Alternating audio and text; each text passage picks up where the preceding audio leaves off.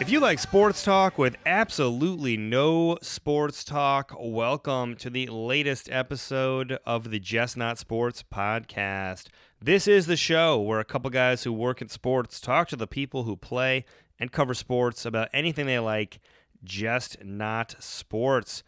On today's show, we will talk to legendary Major League Baseball writer, reporter, columnist Joe Posnanski, also podcaster with uh, friend of show and Good Place creator Michael Schur.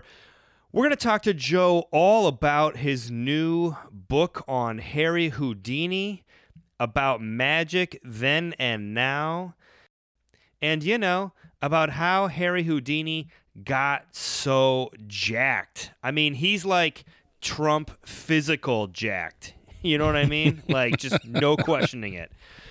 And uh, we're going to dust off an old Just Not Sports fan favorite, long lost tradition. We are going to slam some hammers and give you our most ambitious or personal or whatever invites for guests for 2018. Stick around, prepare to be hammered. I'm your co host, Brad Burke. I'm a sports marketer in Chicago, and joining me also in Chicago, the real Chicago, not the distant suburbs, he is respected, feared, beloved, outraged, sometimes PR Yeah. professional Adam Willard. Adam, Yeah. did you ever think we would be slamming hammers on this show again? Yeah, I did. Uh, I all good things are brought back eventually, like Roseanne. So here we are.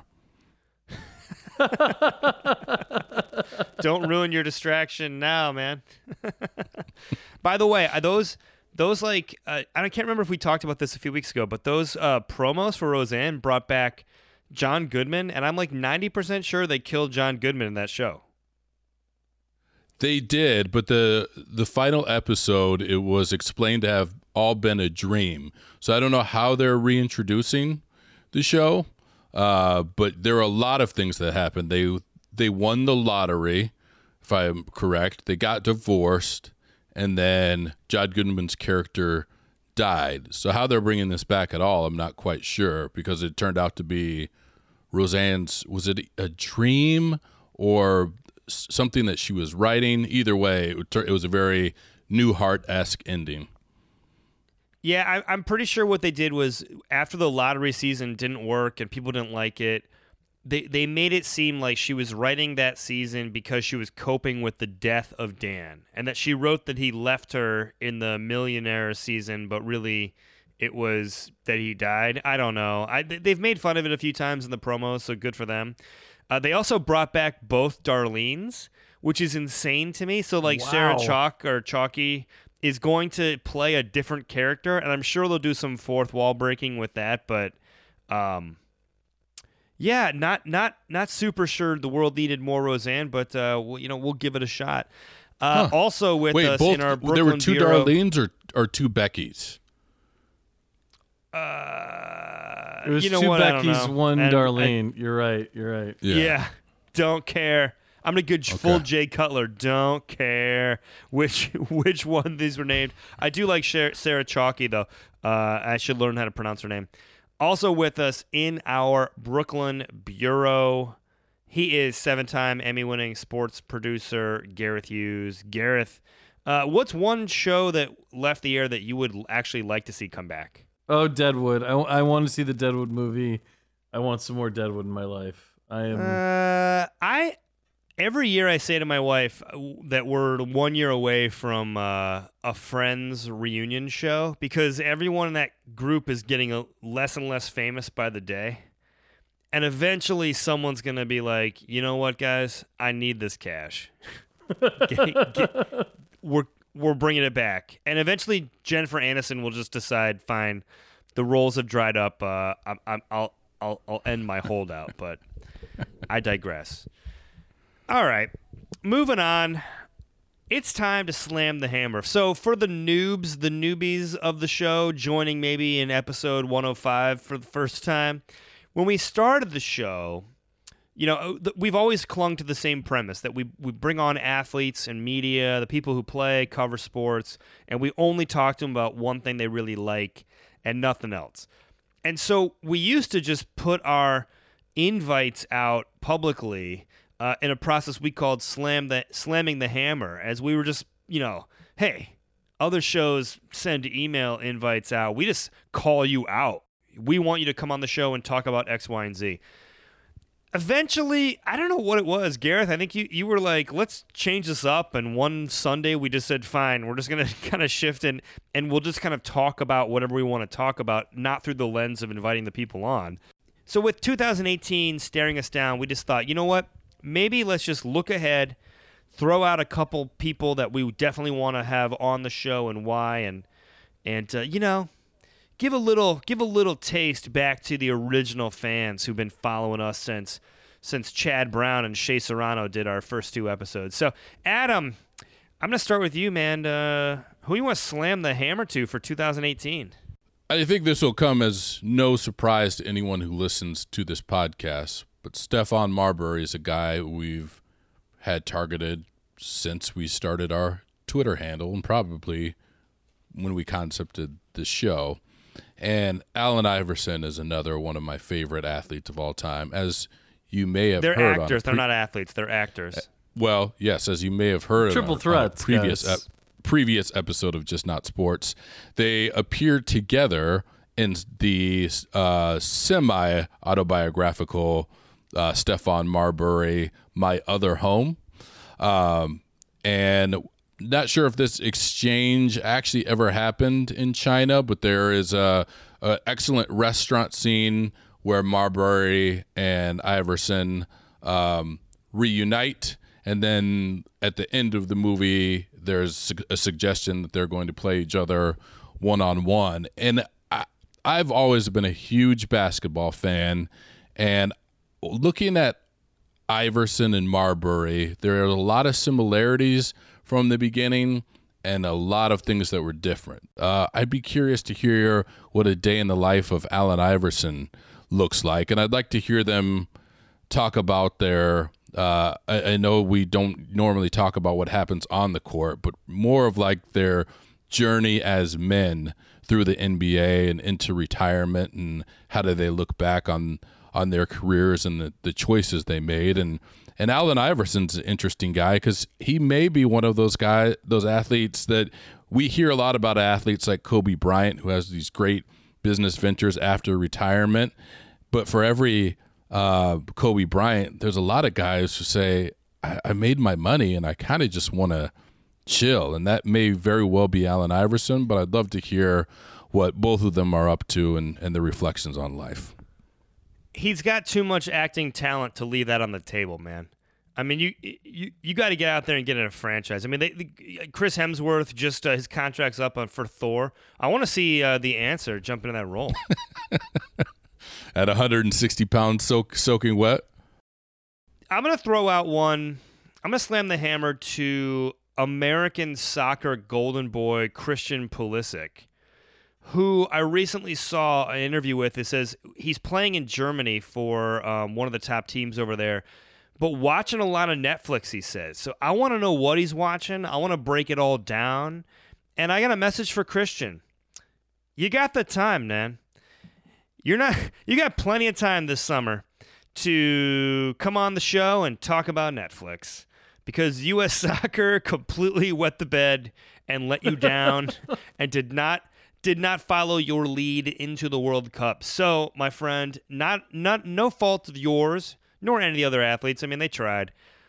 Come on the show. Let's talk about what we're going to binge watch this summer. Let's get some regular appearances and some reviews, uh, episode to episode, some recaps like Doc Jensen style. Come on, Christian, Golden Boy, Mr. Soccer. Uh, you know, I'm slamming the hammer. All right, Gareth, Nice. you're up. Who, who's who's on your list? All right, my first one, because Adam already referenced it. Shea Serrano, you seem to be the busiest man in sports. I want you to come back and I want to ask you, why the hell did you come on this unaired podcast for episode two? Man, that is awesome. I want to ask him, like, okay, you're writing a basketball book. You're getting shout outs from Lin Manuel Miranda. You're working on a show with Mike Schur. Uh, this podcast didn't even exist when you came on. You're like the biggest guest we've had. um, That's a good point. Shea Serrano, what made you do the Just Not Sports podcast? And don't just say it was the great time you had working with Brad and or Adam. I have my theories, but we'll cover off off air. Okay, all right. Gareth, you just mentioned a former guest, uh, episode two. I got a I got a handful of folks that I, I want to have back on the show, um, because when they came on, they talked about certain parts of pop culture that they want to that they, they really want to go see, and I just figured like let's invite them back on to you know to break it all down.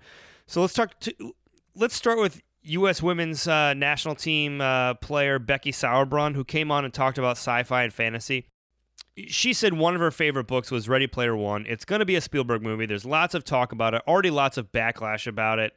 Who knows what it's going to be like? I think Becky should come on and talk about it. And then Bryan Curtis from The Ringer. We talked about Jurassic Park. There's another Jurassic Park movie coming out this year.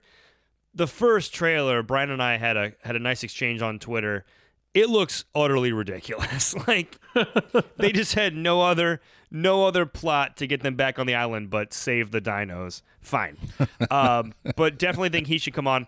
And then he hasn't been on the show before, but uh, Major League Baseball uh, player Sean uh, Doolittle, who is a huge Star Wars fan, has made news a couple times for his Star Wars fandom.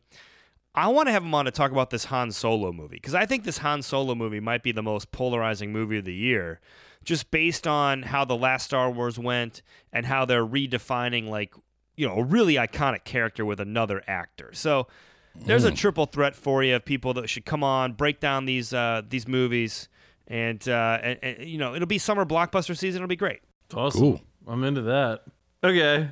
Uh, I've talked on here about quitting drinking, substance abuse. John Skipper. I'm throwing the hammer down. I wanted one that was a big, ridiculous swing for the fences.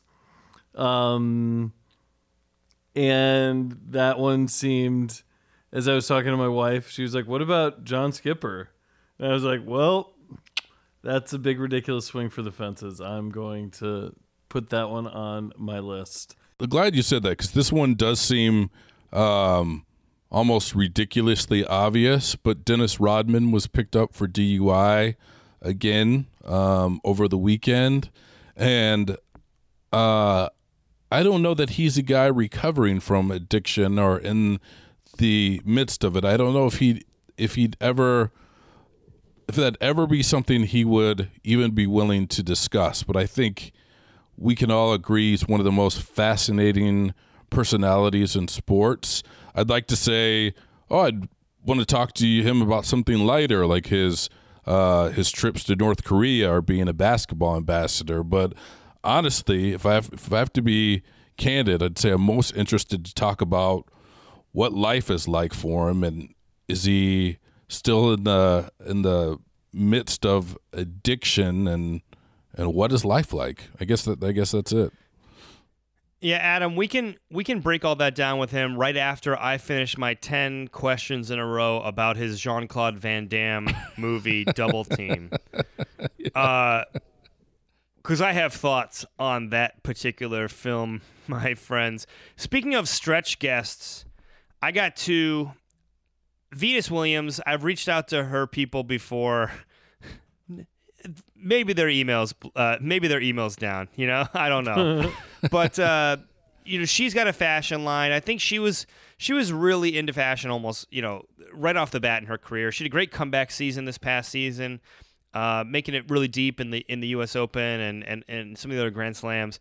I would love to break down with her, um, you know, her fashion line and really just how does an athlete stay, you know, balance all the training they do with, with staying current in the in the world of fashion. And then, hey, Tiger Woods. Uh, he he's big into like kind of Navy SEAL, like Army Special Ops, like culture. So here's my deal. I want to watch the Charlie Sheen movie Navy SEALs with Tiger Wow. and just just riff. We'll do a live episode, or he can watch it in advance, and uh, and we'll break it down. But I think that would be awesome. Or is we can awesome. watch season one of the current TV show SEAL Team. Uh, I don't think I could hold a candle to to Navy SEAls. I mean, Sheen as a Navy SEAL. Come on. Okay. And okay. fair when enough. we sit down to him, can I float him my spec script for Mac Daddy Santa starring Tiger Woods coming this Christmas? That sounds like like a, like a joke in the Poochie episode of The Simpsons, Gareth. Did you guys no, you haven't seen that meme? no. no. Oh my god. Like so I think it was probably 2 years ago where he just like it was like December 10th and he just posted this picture that was like Mac Daddy Santa is back. Parentheses. My kids love this. And it was him shirtless wearing a, a dyed white goatee and a white wig like with his arms crossed and like mirrored shades as if he was Wow. Mac Daddy Santa Claus. I just saw this right now. This is ridiculous. it's great. Like, I can mean, we make just- Mac Daddy insane. Santa with Tiger Woods while he's at it? Hell yeah. Yeah. We'll get that Kickstarter up tomorrow, man. I'm in. I'm I'm 100% in. That would be the most Patreon era thing ever where podcast makes movie with Tiger Woods asks for you to fund it. yeah. All right. Uh, any final uh, hammers for the year? Any, I- any I got one more. How about this? I got one more. Okay. and I'm gonna reach out to this guy this week, but because this caught my eye, and I really enjoyed reading it. I thought this was interesting. Um, pardon me if I'm pronouncing your last name wrong. Jorge Arangure.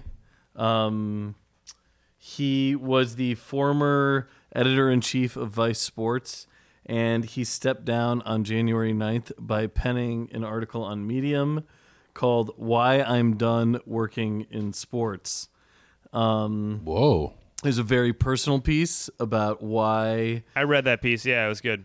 Why sports no longer holds his interest and why he'd like to take the skills he has accrued in this field and apply them to broader interests.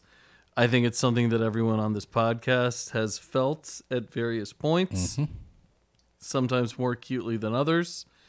Um, I also don't think it's a stretch to say that, as we're on a podcast called Just Not Sports. Not sports. So, you know, I don't think I'm really breaking any news here. But more than anything, I admired him going public with that and drawing his line in the sand. And so uh, I'd like to talk to him about his work in sports, both good and bad, because I think that if you're just going to, you know, like there had to be some good times to get to the end. And I think it's important to remember that too, and what he hopes to do for the future. So that is my final hammer for 2018. Wow, good one. I I have one more. Um, it would be a relatively short podcast, but I just want I hammered a dead guy once, so no no podcast is going to be shorter than that. I I would really uh, just like to have Jon Gruden on and thank him for leaving television and going back to coaching, where I have to hear where I could hear way less of him.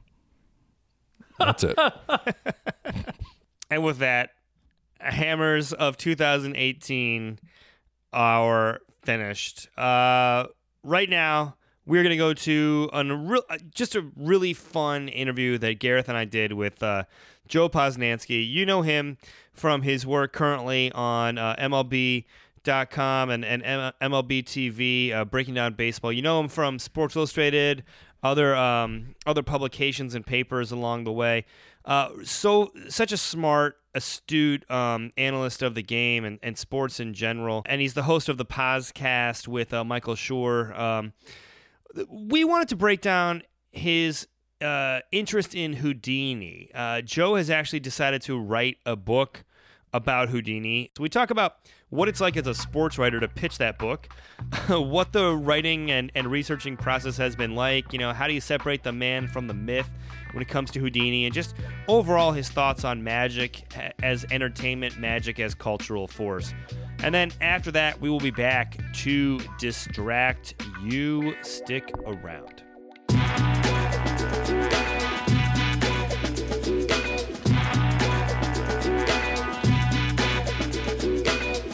We refuse to talk sports in this show, but before we get into Houdini, I just have to say, uh, you know, I've got, I'm from, Gareth and I are both from um, the Cincinnati area, from Oxford.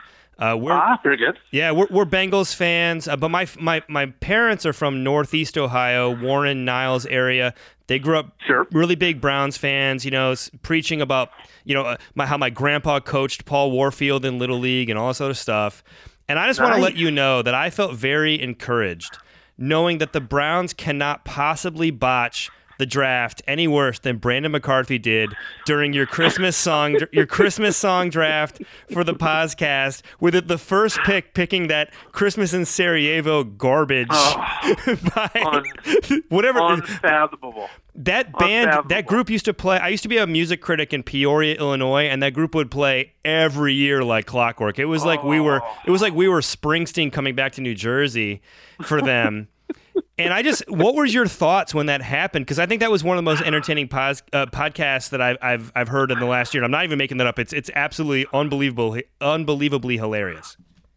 Yeah, I, I it, it, Brandon. First of all, Brandon himself is is hilarious, and he's also hilarious to make fun of. And uh, we had no idea that he was gonna go off the board for for freaking Christmas in Sarajevo. And when he did it, it was I think all of us were just like so stunned. And it's funny, we did a, a podcast today. Mike and I did, uh, just us, and uh, we were talking about that draft because somebody is doing like a like a Reddit, like a subreddit on uh, on the podcast, and they've like literally gone through every one and like recapped every possible, which is ridiculous. Mel Kiper style, yeah. the Mel Kiper style with with with uh, the draft uh, details, and and uh, he has Mike winning most of the drafts, which he's wrong. But in that draft, he said that Sepinwall won that draft. Uh, that was his his uh, you know eventual pick, and we were discussing it, and it was like, well. We don't really know if Sepinwall won or didn't win. I mean, it's you know whatever, but uh, we know who finished fifth. We know we know who is dead last on that uh, on that puppy. I, I oh Christmas. Just I honestly that is not an exaggeration. I I cannot imagine a worse experience than being stuck in a in a any kind of arena with those guys playing that any song, but that song in particular. Just I I can't I can't imagine it worse. I just can't. I it's fathom. Well- it's it's awful. Well, for our listeners, please go download the podcast with a Christmas episode. It is well worth it. I was I was laughing during uh, doing the dishes when Michael got up to pick and he goes, "Well, I'm, I'm going to pick one of the best songs ever made, not just a Christmas song, Christmas in Sarajevo." And you go, "That was chosen five minutes ago." Yeah. and then he goes into an incredible rant about uh, what? No, no. How could good. that? No. Good Oh, stuff. amazing. Well, okay, so Houdini. I, you know, I want to talk about the because you're writing a book about Houdini, which which really really counts as a Just Not Sports Hall of Fame uh, candidacy that, that you're going in this route. Where I want to break it all down. I want to start with this because you've written about Houdini a bit here and there, and, and I thought this quote really stood out to me. You you say uh, there are those who see him as the ultimate magician and those who don't see him as a magician at all. I think he was and remains an idea, and I I, I wanted to kind of start by asking you what did you mean by that? And as you've gone on this journey to discover who Houdini was. How do you balance the man himself and the mythos, the idea that surrounds him to this day? Well, you- you've just asked the sort of singular question of this entire project. Uh, you know, I when I when I started doing this, I didn't really know very much about Houdini, uh, which is strange. I mean, you would think if I was doing a book on Houdini that I would be sort of a lifelong fan. And I, you know, I liked Houdini. I liked magic. Um, I'd seen like the Tony Curtis movie about Houdini, and I'd, I'd, you know, maybe picked up things here and there. I think that I would probably have been able to answer the trivia question of what his real name was, but that was pretty much it. I knew nothing about Houdini, and more to the point, for for a book, which you know, this is my fifth book uh, that I would consider. I've, I've got a collection as well, but but my fifth book that I started from scratch, and unlike any of the other books, I didn't know anybody in the community that I was writing about. I didn't know a single magician. I didn't know a single magic historian. I knew nobody. I mean, I. I, I look back and wonder how in the heck, first of all, I was able to convince anybody to publish it, but much less how in the heck did I think I was going to do this? And the thing that kept driving me was this idea that Houdini, to me, represents something more. Like, I'm interested in Houdini the man. I'm certainly interested in Houdini the myth. Uh, all of those things are are exciting and fun, and and I mean, there is nobody I would imagine who has more, certainly in recent times, or even relatively recent times. I mean, he did die 90 years ago, but relatively recent times, who has so much myth, uh, you know, wrapped up in his life. You nothing about him is real. You have no idea what's true. I mean, you know, he kept it secret for 70 years where he was born. I mean, it's really, you know, just a fascinating element. But what really pushed me to do this book was this notion that here we are in 2018 now, and it is, you know, we're this technologically advanced world, and nobody really, you know, falls for anything. If any sort of interesting magic uh, trick or magic performance uh, makes any sort of headway, everybody runs to YouTube to find out how they did it. You know, there's no real secrets left, and yet here's a guy who is still sort of the very essence of this this idea that you can escape, that you can escape impossible situations. And no matter, you know, every day I have a, a Google alert just so every time Houdini is mentioned in a story, I get like a little alert. And every day he is mentioned somewhere, and it's often somewhere not in the United States. It's often, you know, in India or Australia or Russia or, you know, England, uh, Canada, certainly. Uh, and it's always some reference to somebody getting out of something impossible. So it's mm-hmm. some you know some person who was arrested who somehow escaped the car and got away. Some dog that they can't keep in the yard because he keeps finding his way out. You know some baby who can get out of any crib. Some politician who seemed you know dead in the water and somehow escaped. And it's always Houdini. Now, how? How is that possible that this guy who did tricks uh, and escapes that are so cliche now, if you think about it, not, not all of them, but you know, the straitjacket and and and the, the Chinese water torture cell, and you know, you can go to the state fair and see any of these things. How did he maintain that level of wonder and and awe and and mystery? Like, how did he do it? And that that's the book. So the book is certainly about his life. That's sort of one track. But the other track, the really exciting track for me, because that it's never been done, is this idea of Houdini now and all of these people that he has inspired and all these people that that are are you know still study him and try to find new things about him. All these people that don't like him and and try to discredit him. Uh, you know, it's it's a big, huge community. So many years after his death, and I don't know who else is like that. I don't know who else who really was at his peak, you know, during the 1910s, other than maybe you know 1900s, other than maybe Teddy Roosevelt, uh, that still has this extraordinary following in the world, and and so that's really what was sort of the driving influence behind me as an I you know as Houdini as an idea.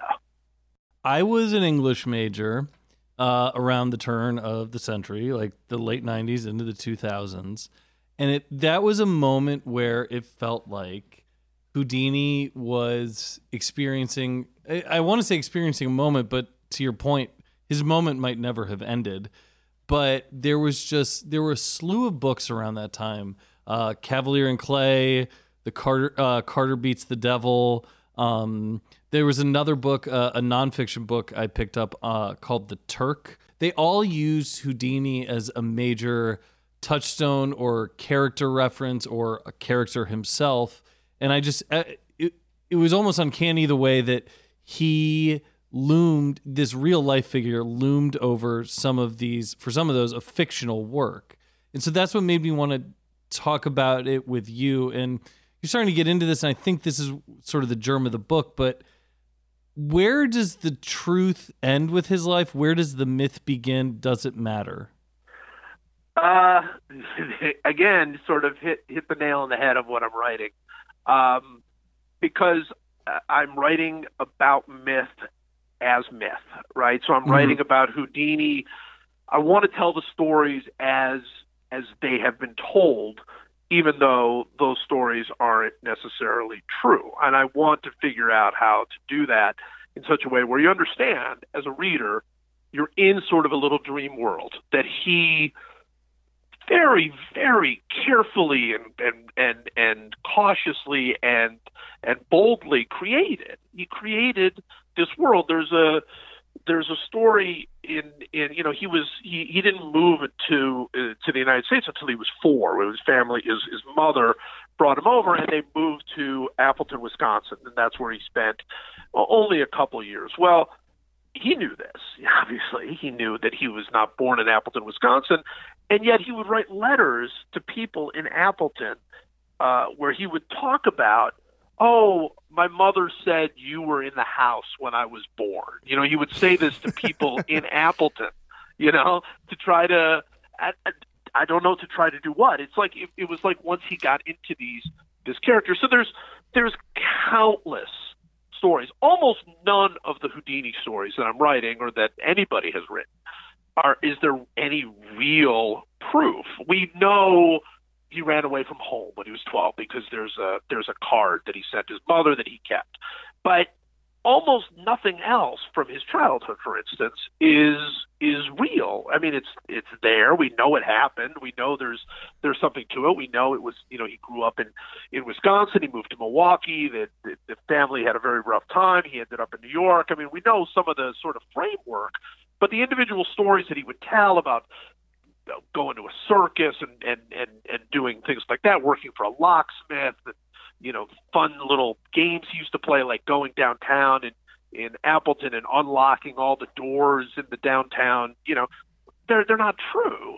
But but they but they're there's something better than truth in some ways with those stories, and that is they they so get into the mindset of, of what he was trying to create and what he ended up actually creating. Because here we are, all these years later, and there's not a person I've met where I've said I'm doing a book on Houdini that they haven't had some thought on that, right? That they haven't thought, oh, that's really interesting, or I I know a little bit about Houdini, or wow, Houdini, that seems weird, but there's never like a feeling of like, who? Who is that? You know, everybody knows him. Everybody knows him. He is he is still the most famous, you know, and I think there are plenty of famous magicians, David Copperfield and, and David Blaine and Penn and Teller and, and, and many others, but he's he's the one that worldwide, anywhere you go, they know Houdini. They know who he is. And that was that was what he wanted to create. And it's fascinating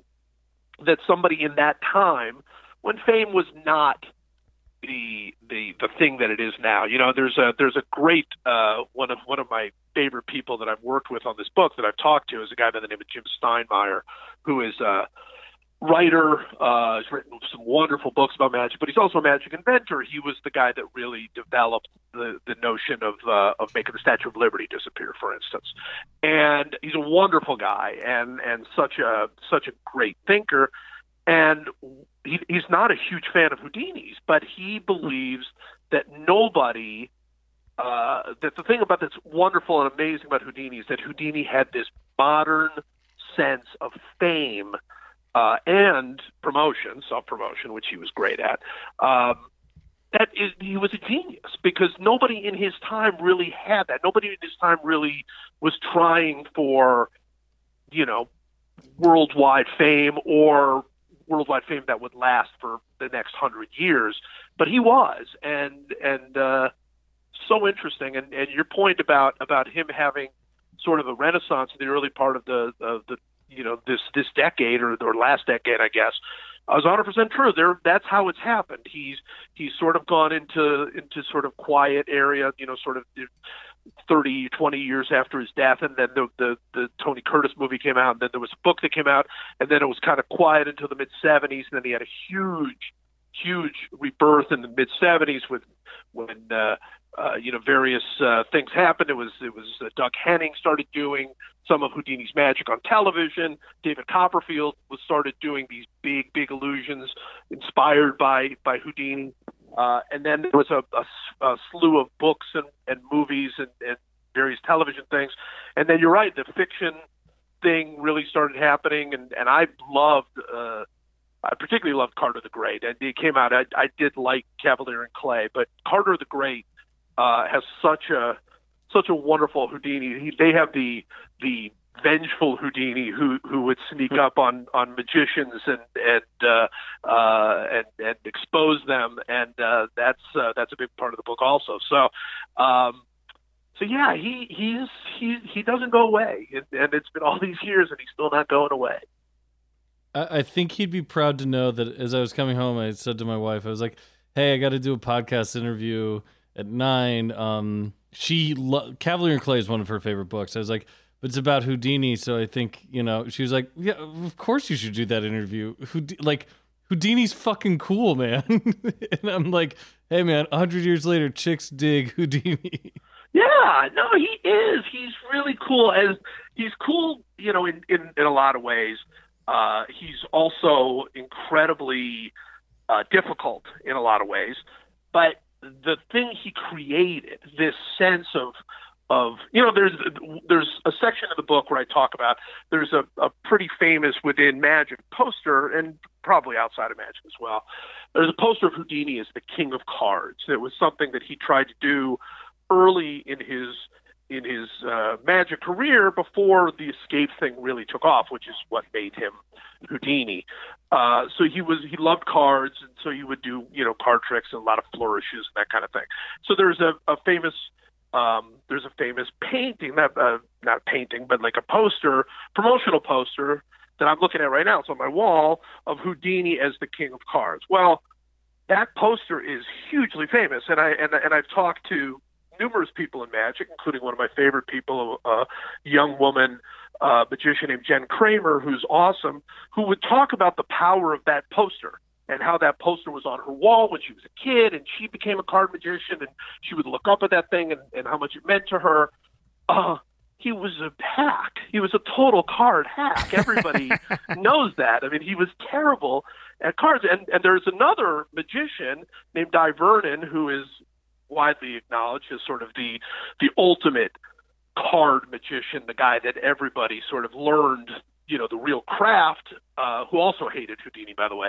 Um, nobody knows Dai Vernon. Nobody knows Dai Vernon, but everybody knows the guy, King of Cards, Harry Houdini, uh, and that just is the is the power of of what he was able to do. It's really cool. Yeah, I have a question that you know, as I started looking into him and kind of you know just surveying all the different like sources on the internet here, prepping for the interview. This is a little bit off the beaten path, but Houdini was jacked. Like, dude was straight cut. Oh, and I'm yeah. just wondering, in your research, have you found out like was he perhaps a pioneer of modern exercise, or was that just the result of doing and practicing all the different death-defying hanging and other stuff that he was doing? Well, he was he was an athlete. I mean, he was when he was young, he was a boxer, he was a swimmer, he was a runner. Um, that's really what he was. And and I know we don't talk sports here, but um, that's kind of what he always was. I mean, really, I mean, he was never sort of a, a just a beautiful magician who who pulled off these. You know, even even some of his most famous, uh, you know, mag- magical things like making the elephant disappear going through the wall, it kind of landed with a dud because that wasn't what anybody expected from him. What they expected from him is, hey, I brought 20 handcuffs with me to the to the to the Right. stage today, and and I'm going to put you in them and let's see you get out of them. I mean, it was really a challenge, and and that's what they used to call him. But the challenges, that's what made Houdini was Houdini could get out of anything, and that's an athletic thing. There, there was no magic involved. That was that was being smart and picking locks and, and, and moving his body in certain ways. So he really was an athlete. But he, by the way, he knew it. I mean, he he understood the power because I mean, he was he was totally muscled up.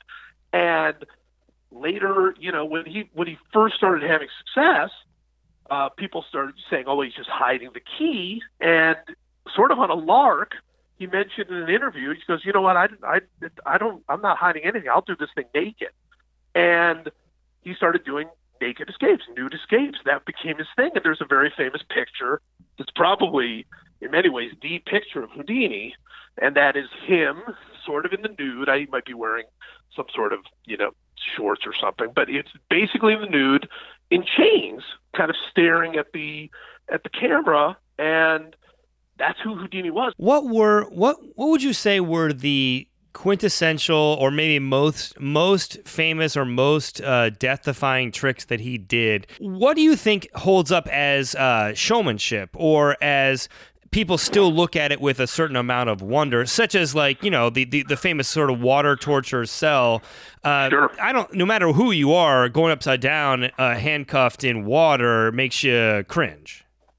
Yeah, oh yeah, yeah. It's funny. The you know the illusionist. Uh, one of the people I talked to is a guy by the name of Andrew Basso, who is the guy who is part of the illusionist, the Broadway and I guess now national tour. Uh, and he does this. He does his own version of the water torture cell, and he does it um, uh, completely in the in the open, which Houdini did not. Houdini did it behind a curtain. Uh, you know, he just basically you saw him go in, the curtain went down, and then he got out. Andrew Basso does it in front of everybody. Went to see him with my family, so you know you're talking about a, a at that point, I guess probably a 12 year old and a 15 year old girl, uh, and uh, and my wife, and I was really interested to see what the reaction was going to be when he did the Chinese water torture cell, and I got to tell you, they were gripping the side of their seats, right? I mean, they're just totally into it. Everybody was, and he did it very differently than Houdini because you could see him and you could feel how, you know, how long he had to hold his breath. I mean, and he does it, he does it straight. I don't believe Houdini necessarily did it straight. He gets out of the water torture cell. I mean, he he isn't messing around. There's no trick, you know.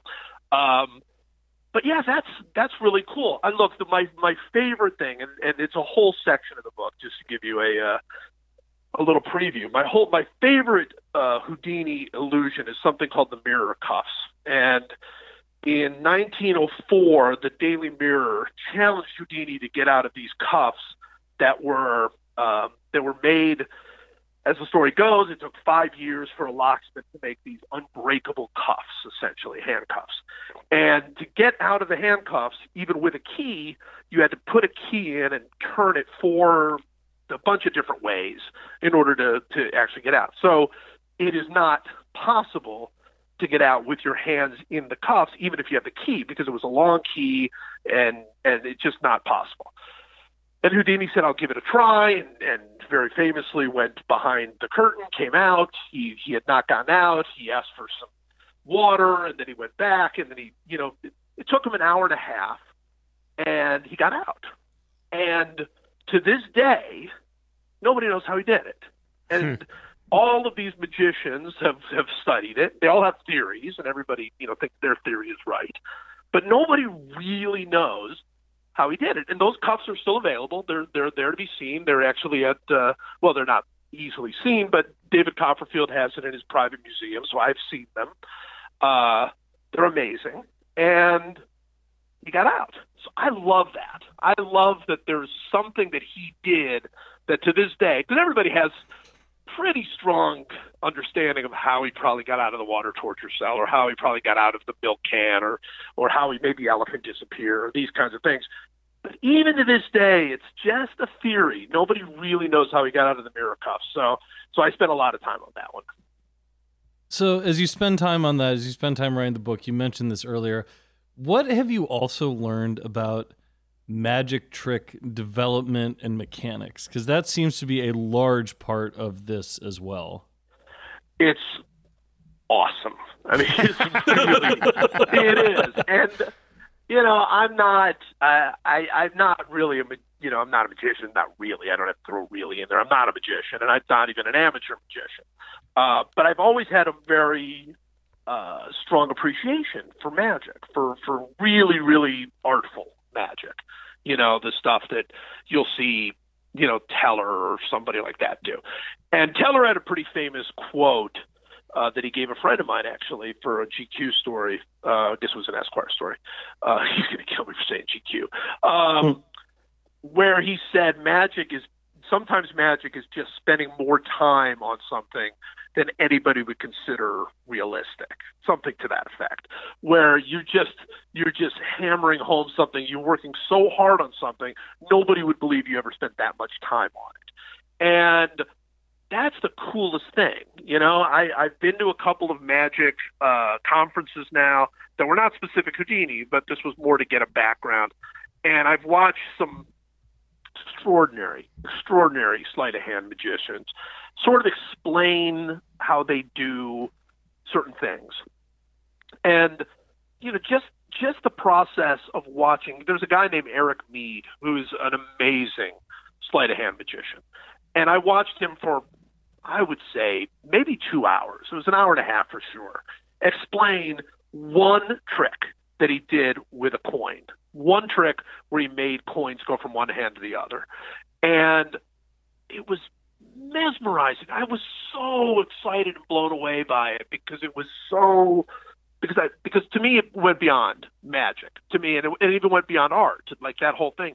It was about craft. It was about how you do something really, really, really well and how hard it is to do anything really well. And I just I just loved it. So I've gotten a lot of that. Now admittedly, a lot of it I can't use because it doesn't quite fit into the idea of why it is that Houdini still matters today. And and and one of the challenges of this book is I could go on 500 cool tangents and never get back to the book. So Right. so I've got to focus so much of my energy on on why. What is it about Houdini? What is it about these people? Why why did he influence them? Why you know there's there's a really fun magician from Australia uh, named Cosentino uh, who basically just one day was looking through a magic book and saw a, a picture of Houdini. Uh, it was actually the one I mentioned earlier, the, the, the naked Houdini with uh, staring into the camera. And he was so mesmerized by the way his face looked that he became a magician. I mean, that he, that he, mm-hmm. his whole life altered. You know, that this here's this guy from you know a hundred years ago, just basically piercing, you know, his soul all these years later. It's really cool. So, so I have to focus so much on that, and and part of me sometimes thinks, God, I could write like a little. Like a little book about how cool magic is now, because I'll, I'm- I'm meeting all of these amazing magicians and how I see how they work, and I and it's so cool and and and all of that. Um, but I better get my Houdini book finished first. I better focus on. You could maybe get a column in Poof magazine. Joe Bluth would read it. I mean, you'd be taken care of there. That's all I need. So Houdini's life is not something you can talk about without ultimately winding to his death. I think most people Sure. know the story. I'm less interested, especially given the topic of your book or the focus of your book. I'm less interested in like what's true, what's not about his death. But I am I've always been curious whether it's deflating for him to have died after. I mean, whether it was stomach ailments or the punch that he took, Sure. uh, whether it's that's deflating to his myth or whether it's something that reminds us of the humanity of him and allows us to be more, uh, I guess, uh, awed or inspired by all these death-defying things that an average person was able to do. So, what do you read on the way we we react to the, the unusual circumstances of him dying after allegedly a punch to the stomach? Yeah, well, first of all, I think it's a huge, you know, when you talk about the reasons why Houdini uh, still matters today, why he's still so prominent today, his death is a big part of it. I mean, it, that's a big, big part because it's fascinating and it's controversial and it's mysterious. And he died on Halloween, and and there's just there's just a lot going on there. There's a lot happening. The interesting part for me, or one of the interesting parts for me, is for years and years and years, everybody thought, and I mean everybody thought, that Houdini died in the Chinese water torture cell because that's the way the story was told in the Tony Curtis movie. He dies in the water torture cell trying to trying to create this great feat, you know, and and the producer said something to the effect of they said, "Well, why did you do that? You know, why did you change his death?" And he said something to the effect of Houdini deserved a death worthy of Houdini. Like he didn't Right. he didn't deserve to die the way he died, uh, which is I think ridiculous. And also for all those years, and I mean, you know, that movie came out in '52, well into the '80s, and and even into the '90s. That's how people thought he died. I mean, you would go up to almost anybody and say, "How did Houdini die?" and they would say he died in the water torture cell. So it was only, you know, sort of in the late '80s and early '90s that that you know the story started getting retold about how Houdini really died and and, and the punch in the stomach and and what it meant and and all of that.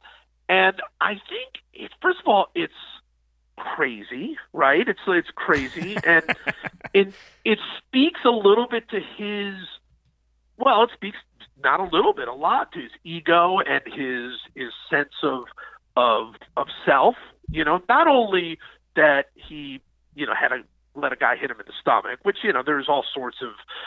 I mean, boy, I mean, I can tell you this: it, his death is is one of the one of those topics that that there's just countless thoughts about. You know, so I've heard it from many different ways. But from from the basics, that he let a guy hit him in the stomach, and then he was in excruciating pain and refused to stop working, probably in part because he didn't want to admit that somebody had hurt him by hitting him in the stomach, being you know kind of a goofball. So. So you know, so that's all very, very interesting, and I think it adds to it. I, I think you know there's there's something we all like, I guess, about irony, right? And here's the inescapable Harry Houdini, the guy, you know, no no one, nothing could ever hold him prisoner, right? That was his big thing. Nothing on earth could hold Houdini a prisoner. And he's you know, he's he's still performing. He actually had his own magic show at that point, which was a lifelong dream of his he was you know very he he'd become in many ways as famous as he ever would because he was he was uh, you know going after spiritualists at the time so he was he was sort of at the top of his game in some ways and and he just dies suddenly after a guy hits him in the stomach and he dies of something that now uh peritonitis you know is is very easily treatable and probably would have even in his time been very easily treatable if they had if they had caught it earlier so I think it speaks to his humanity, and people are really interested. in it. and again, I think the fact that it was on on Halloween that he died, and and all of that, it, it's it's definitely a big part of the mythology of Houdini. So, Joe, you are um I don't want to say you're a baseball writer, you're a sports writer, but you've written a lot about baseball. It's how we came to you. Um and as we were coming into this interview today, I was trying to think of outside of Houdini, like I think like Ruthian is a last name that has become a word or an adjective or something like that. Can you think of any other people who have achieved that level of fame?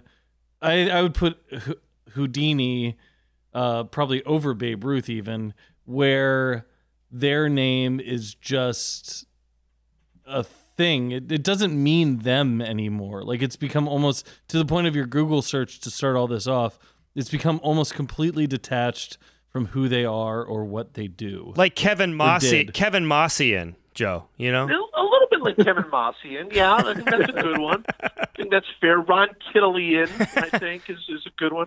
Um, yeah, you know, it's funny you can mention Ruth. The, the, this, to be perfectly honest, the, this story, this whole book notion began with Ruth. Uh, I was pitched a, a Babe Ruth book. That was that was what uh, I was originally pitched, and it didn't it didn't interest me. I, I didn't I mm-hmm. didn't see anything new I could say about Babe Ruth. But but what did interest me was this notion of exactly what you said. Well, the fact that he still matters. That he still thrives. Nobody. There's no way anybody in the 1920s in any other sport could be considered the greatest today. There's we would never accept that. We would. It's laughable that we would think a quarterback from the 1920s or a basketball player from the 1920s or a runner from the 1920s or a soccer player from the 1920s is better than anybody today. That's it's it's ridiculous. But with Babe Ruth, it's not only accepted, it's it's the by far unanimous decision. And and so so I, I really was trying to to get at that. And and I Ruth wasn't the guy to do it with, and Houdini was, and that's really where it came from. So I've I've actually tried pretty hard to find people uh, from that era uh, specifically, and obviously if you go into the 50s and 60s, it starts changing a little bit. But particularly from the era of the 20s and 10s, and even into the 30s, I mean, nobody cares about Rudolph Valentino anymore. I mean, that just doesn't that doesn't carry any real weight anymore. I mean, nobody really cares about about uh, uh, you know almost anybody. I mean, you can think of almost anybody from that time who were huge at that time. Douglas Fairbanks was huge at that time. Uh, nobody cares. You know, nobody cares about about them now. And and I won't say nobody. They all have their own little fan clubs, but they're certainly not at the level of Houdini.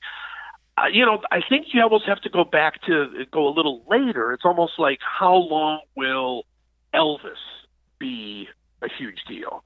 Like how long will Marilyn Monroe be a huge deal? How long will the Beatles be a huge deal? Like will they will people be talking about them in in you know now we're talking so you know the Beatles are the 60s. I mean that's 50 years ago. So in another 50 years are the Beatles still going to be a major thing. Is Elvis still going to be? I mean, even Elvis is sort of faded in some ways. Uh, will Michael Jackson be a big deal in 80 years, 70 years? It's, it's hard to imagine. Joe, given where our show is sports talk with no sports talk, I got to say a Hall of Fame inductee moment is truly you being pitched a Babe Ruth book and coming back with a book about magic. That's, that's unbelievable. that, that was yeah, and it was and it was it was great because everybody everybody was sort of like, yeah, well, um, what about Lou Gehrig? Lou Gehrig is that interest? You know, it's really It's like you drafted Christmas in Sarajevo to them, you know? that that was oh, thankfully they, that was not as bad as the Christmas in Sarajevo pick. But it really is. It really does amaze me. I mean, I look back on. First of all, it amazes me that I that I actually had the had the nerve to even do it because again, I don't know anybody. Now, you know, I've been so lucky. I mean, and and, and you know, I'd be remiss if I didn't say that all of these people, I'm I'm a idiot. You know, I'm not I'm I'm I'm not smart in any way. Certainly not even in sports. I don't know anything. But in magic, I knew nothing. I'm going to David Copperfield. I'm going to Joshua Jay. I'm going to Jim Steinmeyer. I'm going to to to all of these incredible people, uh, great great magicians and and magical thinkers, Mike Caveney, and on and on, and saying, "Hey, I'm doing this book on Houdini," which you know there have been a lot of books about Houdini, and convincing them somehow, some way that this book is going to be different and this book is going to be cool and and and new and and all of that. Uh, I I looking back and seeing how it worked out is amazing, but looking back and seeing how it worked out makes me think, well, I was insane for thinking I was going to be able to pull this off. Um, but people have been incredible along the way. Just just absolutely incredible. That's awesome, man. I mean, look, we, we tell everyone to follow you on Twitter, to read you on uh, MLB.com, to listen to the podcast. Oh, uh, to, to close out, when is the book uh, scheduled to uh, to hit shelves? And also, I saw on Instagram you joined the Society of American Magicians. So, uh, Joe, uh, does membership have its privileges? It it does. I, I am not only a member of the Society of American Magicians. I'm also a member of the International Magical something, and uh, and I am I am a full fledged member of the Magic Castle in Los Angeles, which is an amazing thing uh, considering I don't live anywhere near Los Angeles, so I don't ever get to go. Uh, but I am an actual member of the Magic Castle, so that's been uh, amazing. Um, the hope is the book is going to come out fall of this year, fall of Great. 2018. In order for that to happen, at least this is what they tell me, and and you know, I, I, like I say, it's my fifth book, but there's still some elements of, of, of writing that I'm not completely off on. Uh, in order for that to happen, I apparently I have to finish it. So, so I'm gonna have to start there, I guess, and, and get that done.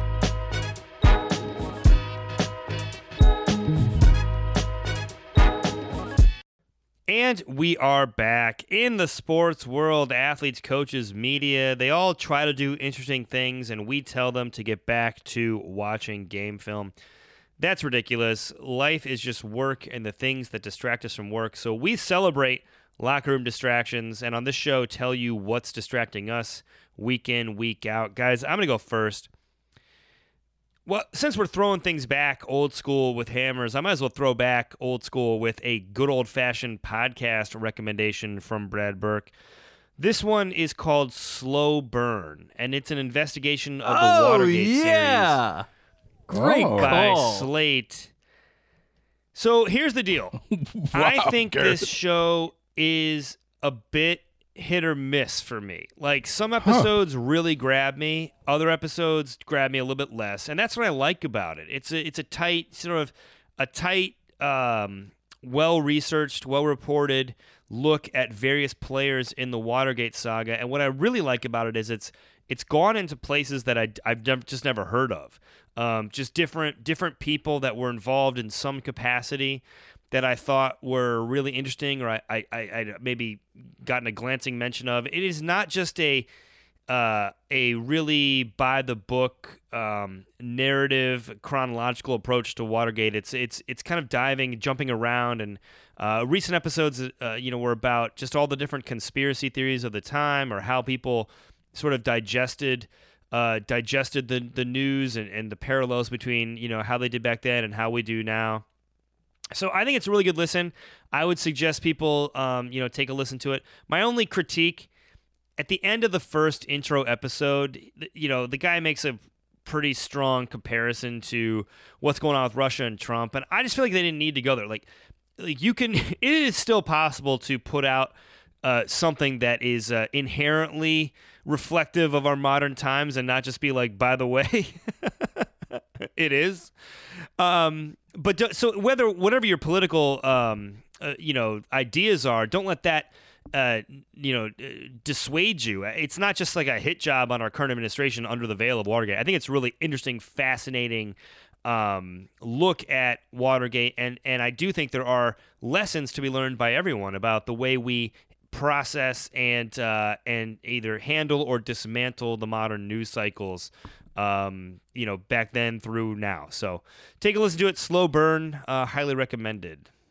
I I love. I will echo that. It was almost my distraction for this week until something a little more appropriate came up, uh, given our interview subject. But um, that same first episode, I think at the end, the part where you that you were critiquing, uh, there's a bite from Dick Cavett that I love, where he talks about how basically Watergate was like his study abroad experience. Like he feels like it was a terrible time and everybody was stressed and you know nobody knew what was happening and at the same time he feels like it was like when he got to go live and study in Paris for a little while and he can never get back there in his life.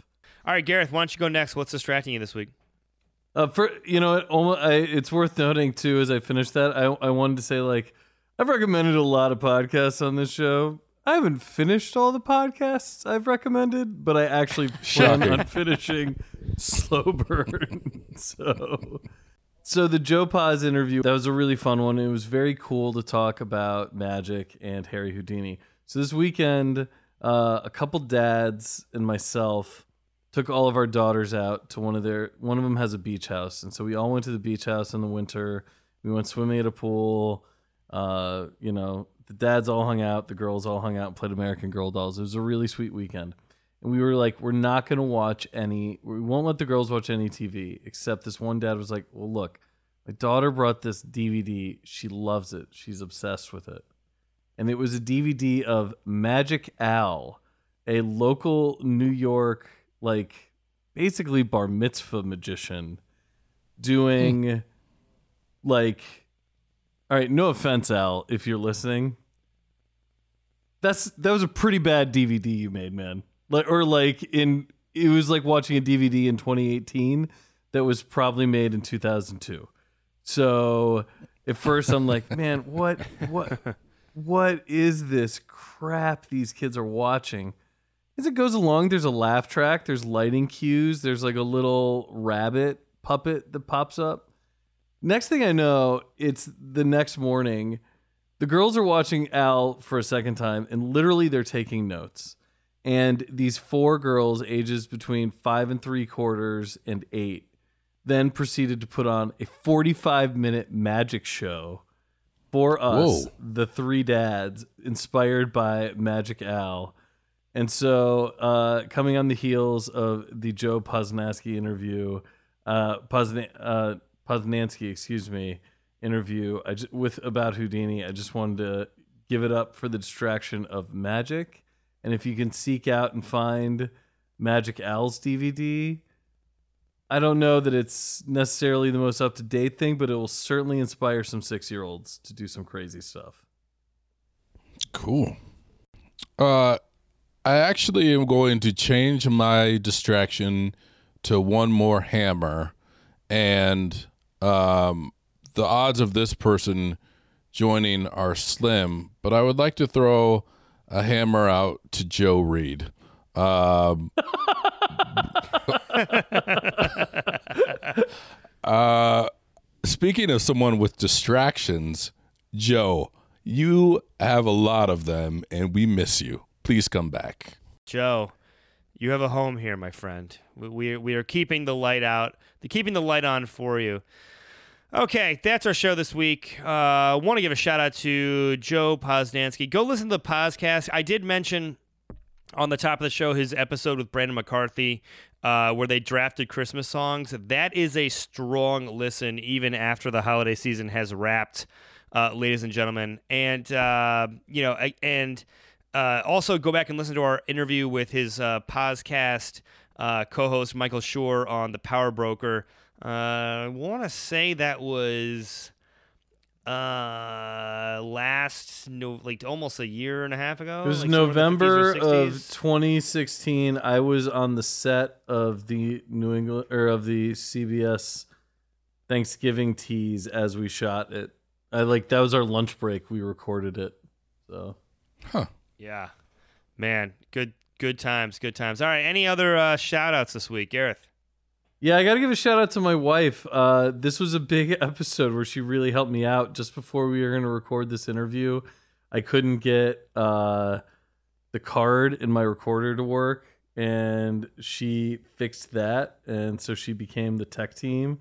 You heard me quote her in the interview um, with Joe Pos. And uh, yeah, she also puts up with me taking over our living room couple times a month to record the podcast. So to the tech team, editorial assistant, and putting up with it, this seemed like a great week to give a shout out to Amy Santamaria, my wife.